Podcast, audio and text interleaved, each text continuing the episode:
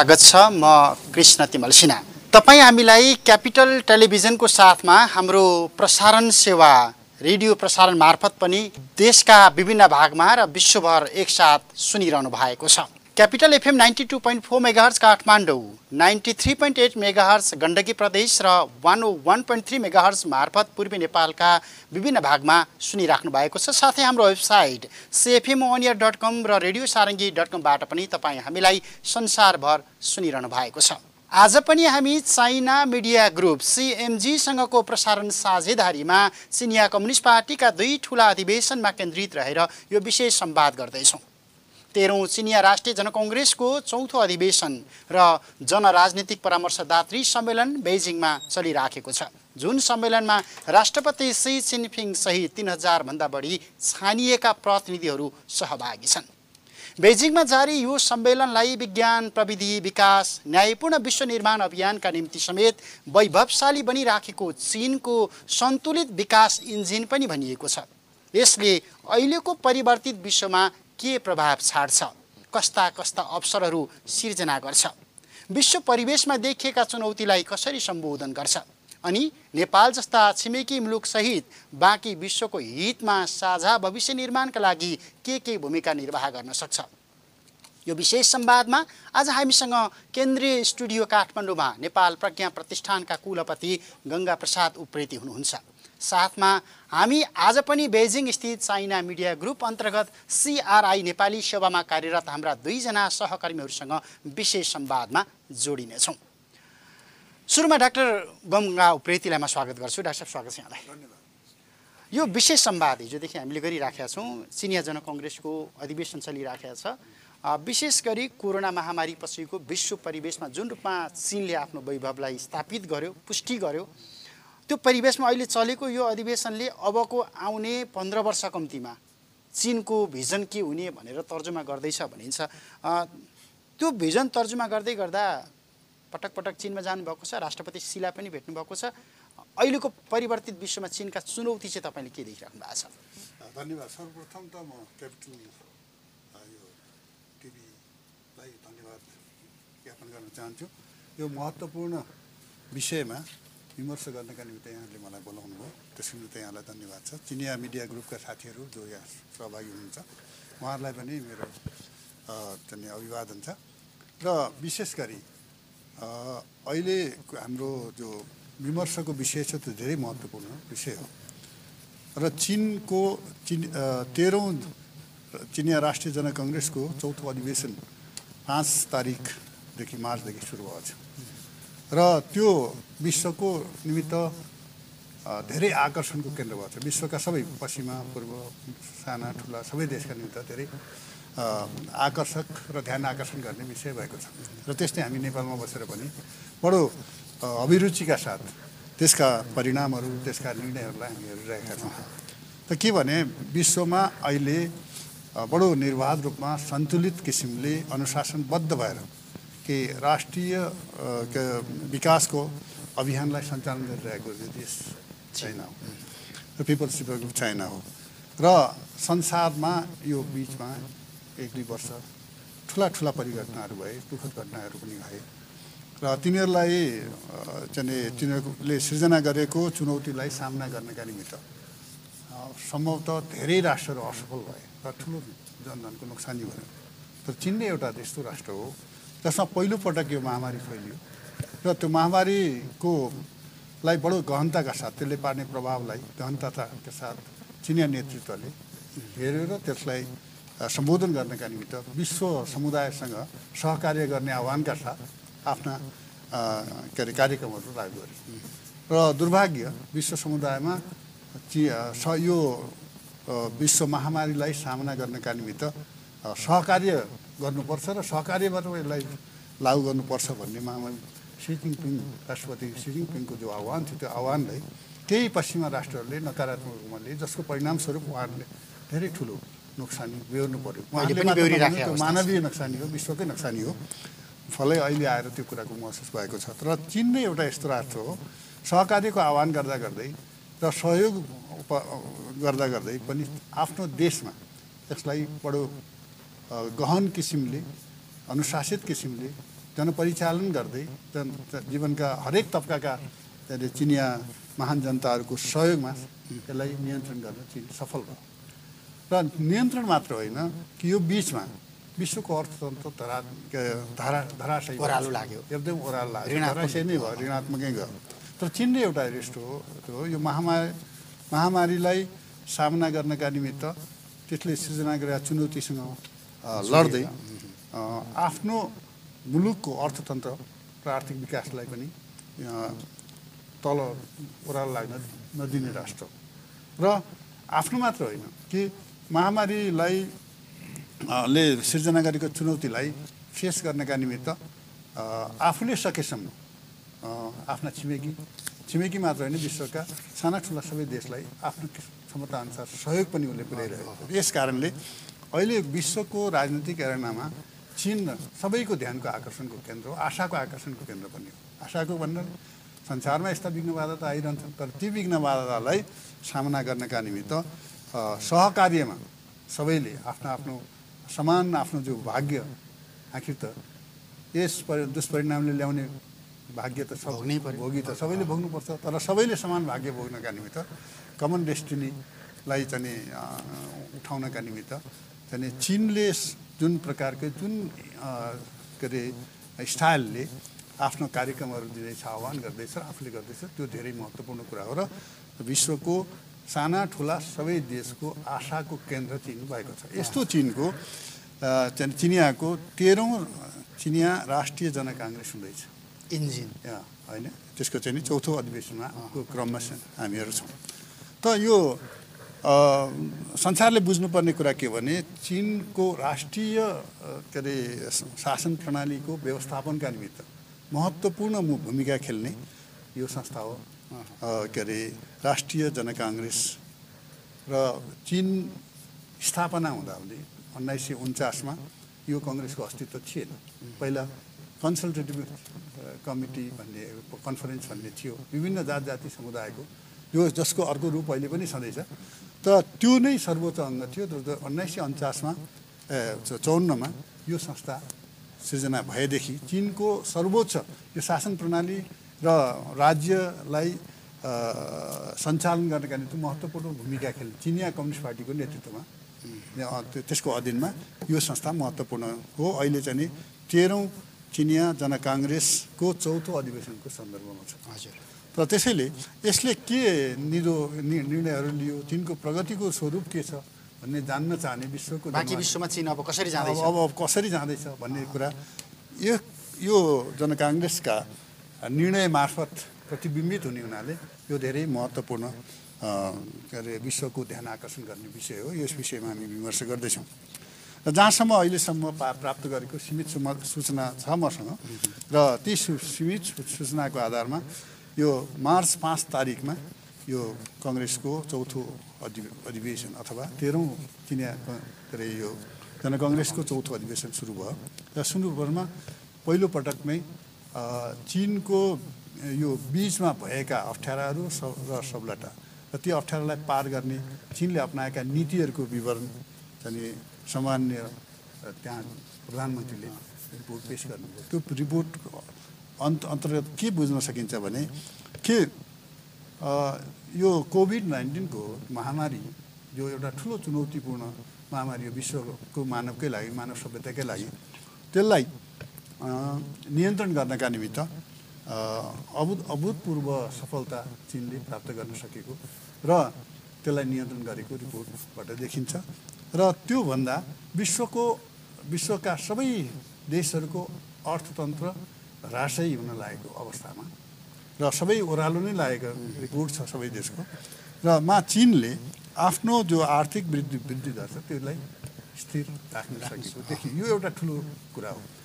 र यो राख्दा राख्दै चिनले आफू मात्र होइन कि यो जनकाङ्ग्रेसको योमा प्रस्तुत गरेको रिपोर्ट अन्तर्गत केही महत्त्वपूर्णहरू कुराहरू छन्। त्यो ती कुरामा त हाम्रो विश्व समुदाय विश्वका समुदायमा भएका जो स्थिति छ। त्यो स्थितिको पनि त साथसाथै नियन्त्रण गरेर जाँदा मात्रै विश्व शान्ति प्राप्त हुने र विश्वको प्रगति हुने हो। त्यो भनेर उहाँहरूले जुन प्रकारले यो कोभिड नाइन्टिनको नियन्त्रणका निमित्त उहाँहरू आफैले सफलता गर्नुभयो आफूलाई नियन्त्रण गर्नुभयो त्यस पछाडि उहाँले चाहिँ त्यसको भ्याक्सिन उत्पादन गर्नुभयो। त्यो भ्याक्सिनको प्रयोगको क्रममा आउँदैछ र विश्वका सबै देशलाई त्यसलाई उपलब्ध गराउने जुन वचनबद्धता दिनुभयो त्यो धेरै महत्त्वपूर्ण कुरा हो।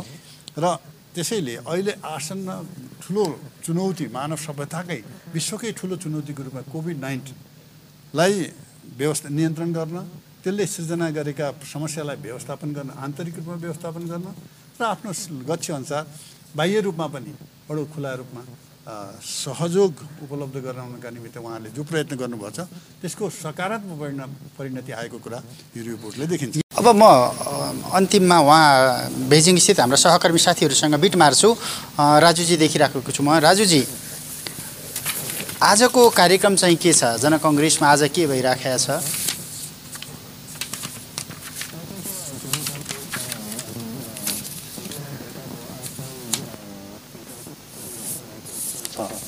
हजुर। कार्यपत्रहरू प्रस्तुत हुने समग्र छलफल हुने राष्ट्रपति स्वयं सक्रिय सहभागी हुनुहुन्छ आज पनि। को सात वर्षदेखि भएको कार्य सरकारको कार्य प्रतिवेदनबारे अ, छलफल। हुन्छ तपाईँलाई धन्यवाद दिन्छु म। हामी छुट्यौँ होला लक्ष्मीजी अन्त्यमा तपाईँसँगबाट मैले जानकारी लिन चाहिँ आज के के भइराखेको छ यो जनकङ्ग्रेसको बैठकमा जानकारी गराइदिनुहोस् न। प्रा प्राविधिक रूपमा समस्या आइराखेको छ सहकर्मीहरू जोडिने प्रयत्न गरिराख्नु भएको छ। डाक्टर साहब अन्त्यमा तपाईँसँगै चाहेँ मैले।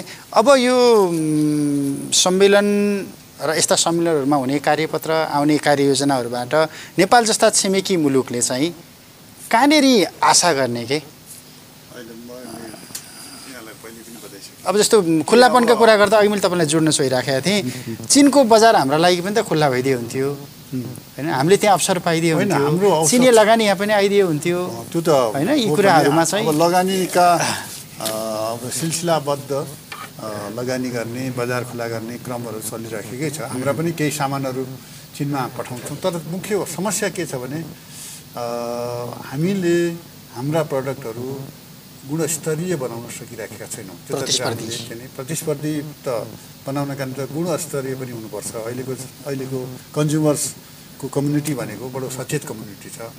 हामीले प्रशस्त चिजहरू उहाँ चिनमा दिन सक्छौँ र सकेसम्म चिनको जुन सद्भाव छ त्यस सद्भावले आफ्नो अरिजिनालिटी आफ्नो मौलिक नेपालका प्रडक्सनहरू त्यो गुणस्तरीय रह्यो भने विश्व मापदण्डमा त्यसले त्यसको एउटा छ। त्यो त्यस अन्तर्गत गुणस्तरीय भने त्यो प्रयोग उहाँ उपयोग गर्नका निम्ति नदिने भन्ने कुरा आउँदैन। त्यो छ। त्यता निम्ति हामीले प्रयत्न गर्नुपर्छ। मुख्यत कुरा के छ भने अलिकति हाम्रो चाहिँ भूगोलले चाहिँ अप्ठ्यारो सिर्जना गरेका छ कहिले कहिले। अहिले चाहिँ नि जुन बाटोहरू जो बनेका छन् तिनीहरू चाहिँ नि भत्कने के अरे। तर अब। अहिले जुन प्रकारले हाम्रो ट्रान्जिट्सको ट्रिटी चाहिँ भयो त्यसलाई प्रयोग गर्नका निमित्त हामीले नाकाहरू खुला गरेका छौँ। त्यो नाकाको पूर्वाधारलाई चाहिँ नि बडो स्तरीय बनाइन सकियो भने हाम्रा हाम्रो बजार पनि राम्रो बजार हुनसक्छ चिन। र चिनको लागि त हामी हाम्रो कनेक्टिभिटीको कुरा पनि गर्छौँ नि हामीले त्यसको लागि पनि प्रगति गर्न त- त- त्यसको लागि पनि प्रगति एकैचोटि हुँदैन बिस्तारै बिस्तारै धेरै चिजहरू क्रमशः हुँदै गएकै छन् गएकै छन्। त त्यस हुनाले अब सर्वपक्षीय क कनेक्टिभिटिज का आधारहरू पूर्वाधारहरू खुला भएका छन् दुई पक्षले प्रयत्न गर्नुपर्छ।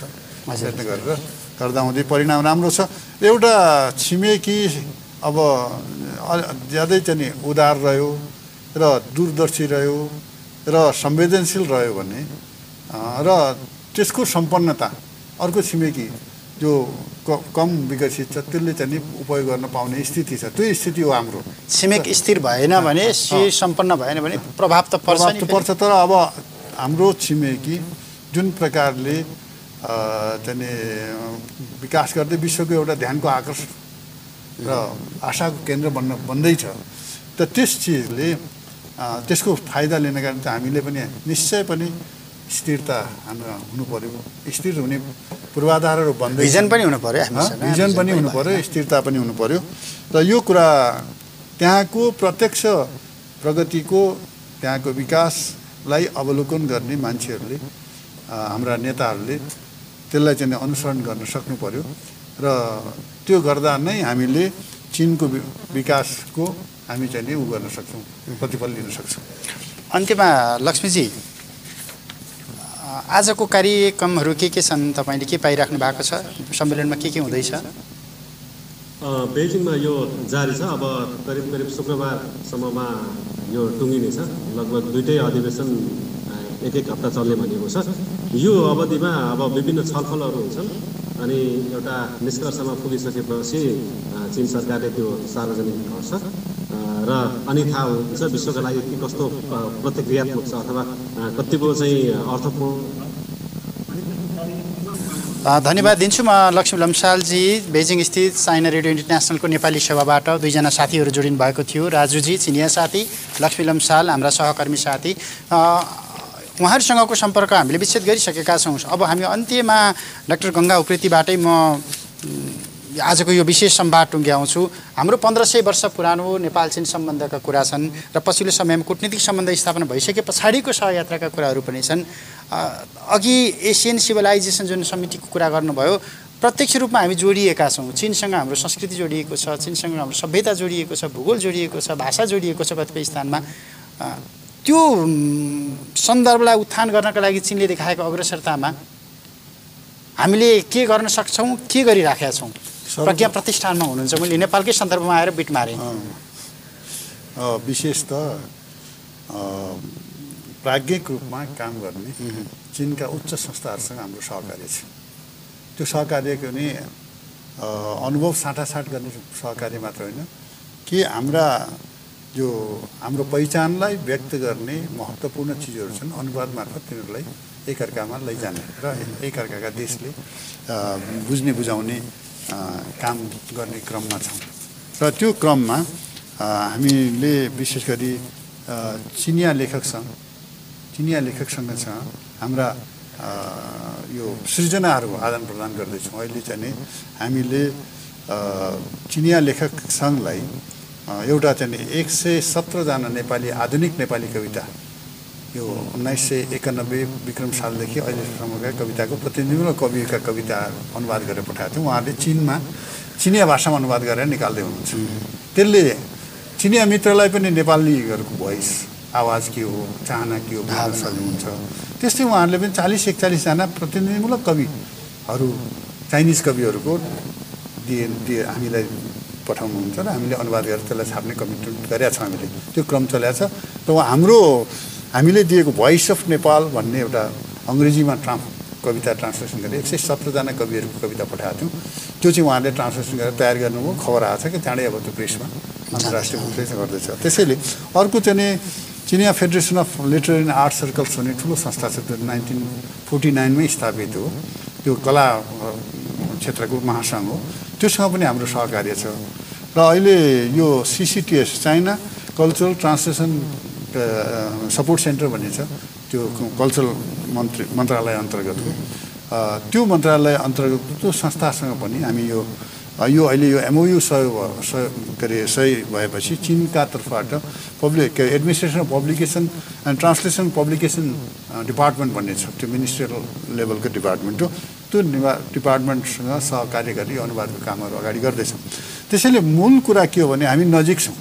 मान्छेलाई ठुलो भ्रम छ कि दक्षिणको छिमेकीसँग हाम्रो बोटी रोजीको सञ्च संस्कृति सम्बन्ध सुरुदेखि छ हाम्रो भौगोलिक स्थितिले के देखाउँछ भने उत्तरको छिमेकी सम्बन्ध त्यत्तिकै पुरानोदेखि माथिल्लो भूगोल त जोडिएको भूगोल पनि जोडिएको होइन संस्कृति पनि जोडिएको छ सबै चिज जोडिएको छ। हामीले चाहिँ नि बुझाउन नसकेको हौँ। दक्षिणका मित्रसँग जोडिएको छ। चाहिँ छिमेकी भएपछि छिमेकीसँग जोडिन्छ। तर त्यो जोडिँदा हुँदै त्यो चाहिँ एउटा अवसर हो गौरव हो भन्नुपर्छ। तर एकले अर्कालाई थिच्ने मिच्ने प्रकारको काम चाहिँ गर्नु हुँदैन। त्यस हुनाले त हाम्रो उत्तर भूभागमा बस्ने नेपालीहरूको जनजीवनसँग चिनिया जीवन पद्धति तिब्बतन जीवन पद्धतिको के सम्बन्ध छ त्यो कुरालाई बुझाउनका निम्ति धेरै अध्ययन अनुसन्धानका कामहरू गर्नुपर्छ र बौद्धिक प्रयासहरू गर्नुपर्छ एकाडेमिक प्रयासहरू गर्नुपर्छ त्यो जो हामी बिस्तार बिस्तार गर्दैछौँ। जस्तो चिनमा एकाडेमी अफ सोसल साइन्स भन्ने छ चिनिया टिबेटन युनिभर्सिटी छ त्योसँग हाम्रो हाम्रो भन्नाले नेपाल प्रज्ञा प्रतिष्ठानको पनि र अनि अर्को यस्तै काम गर्ने चिन अध्ययन केन्द्र भन्ने हाम्रो चाहिँ सहकारीहरू हुँदैछ त्यस प्रकारले हामी गर्दैछौँ र त्यसैले धेरै ठुलो काम भनेको एकले अर्कालाई बुझ्ने बुझ्ने बुझ्नका निमित्त जनतासम्म पुर्याउनु पर्यो। पुर्याउने जनतासम्म बुझ्ने र जनतालाई एकले अर्काको नि जो सहकार्यको मेलमिलापको नि वातावरण इतिहासमा कसरी त्यो विकसित जोड्नु छ, त्योसँग जोड्नुपर्छ त्यस काममा हामी चाहिँ लागि परेका छौँ। अहिले एउटा महत्त्वपूर्ण कुरा यहीँ अहिले साथीहरूलाई म बताउँछु। चिनमा नेपाललाई चिनाउनका निमित्त केही विद्वानहरूले अत्यन्तै महत्त्वपूर्ण योगदानहरू गर्नुभएको छ। ती गर्नेमध्ये प्रोफेसर वाङमुङ वे भन्ने वयोवृद्ध हुनुहुन्छ असी नागनु भएको। उहाँले पाँच सातवटा किताबहरू नेपालको जीवन पद्धति नेपालको बहुलता नेपालको सांस्कृतिक बहुलता चिनिया भाषामा प्रकाशन गरेर चाहिँ उहाँले चाहिँ प्रकाशित गर्नु गरिसक्नु भएको रहेछ। उहाँ हाम्रो नेपालको मात्र होइन कि दक्षिण एसियाको चिनिया विज्ञ पनि हुनुहुन्छ अ, प्रोफेसर वाङमुङ वे हाम्रो नेपाल प्रज्ञा प्रतिष्ठानले नेपाललाई बाहिर परिचय गराउने विदेशी विद्वानहरू नेपालको गौरव नेपालको गाथा बाहिर पुर्याउने विदेशी विद्वानहरूलाई प्रज्ञा अलङ्कारको एउटा विशिष्ट सम्मान र पुरस्कार दिने गरेर छ। यसपटक यो हरेक तिन वर्षमा दिन्छ। यसपटकको पुरस्कार उहाँलाई दिएको छ। वाङमुङ सम्भवतः, अँ, वाङमुङ वे प्रोफेसर वाङमुङलाई खबर हामीले पठाएका छौँ। यहाँ निर्णय भइसकेको छ। नेपाल एकाडेमीले दिने पुरस्कारहरू सामान्य राष्ट्रपतिको। अर्पण हुन्छन्। त्यस हुनाले हामीले सामान्य राष्ट्रपतिसँग दुई महिनाको समय मागेका छौँ। सायद एप्रिलतिर यो वितरण हुन्छ त्यस पछाडि उहाँहरूलाई बोलाउँछौँ। र यस प्रकार एकअर्काको चाहिँ भाव बुझ्ने र एकअर्काको महत्त्वलाई बुझ बुझ्ने बुझाउने विद्वानहरूलाई एकअर्कामा सम्मान गर्ने परिपाटी पनि हुनुपर्छ।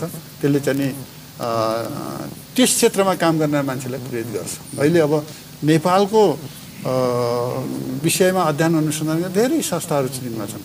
यो एकाडेमी अफ सोसल साइन्स छ र अरू धेरै चाहिँ संस्थाहरू छन्। र हाम्रो नेपालमा पनि धेरै संस्थाहरू छन्। संस्थाहरूको बिचको सहकार्यले हाम्रो सम्बन्ध जनतासँग पुग्छ। सम्बन्ध सरकार सरकारसँग त रहन्छ नै त्यो औपचारिक सम्बन्ध हो।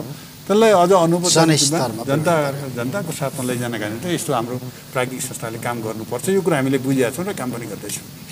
हुन्छ डाक्टर साहब समय सम्वादलाई धन्यवाद।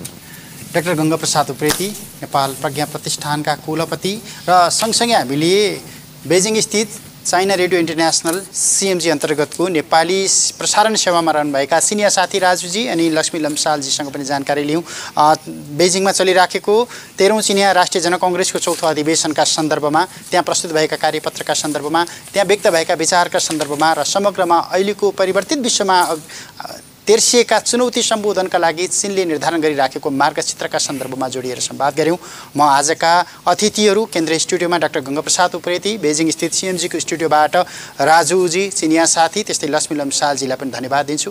क्यापिटल टेलिभिजन हेर्दै गर्नुहोला। नमस्ते।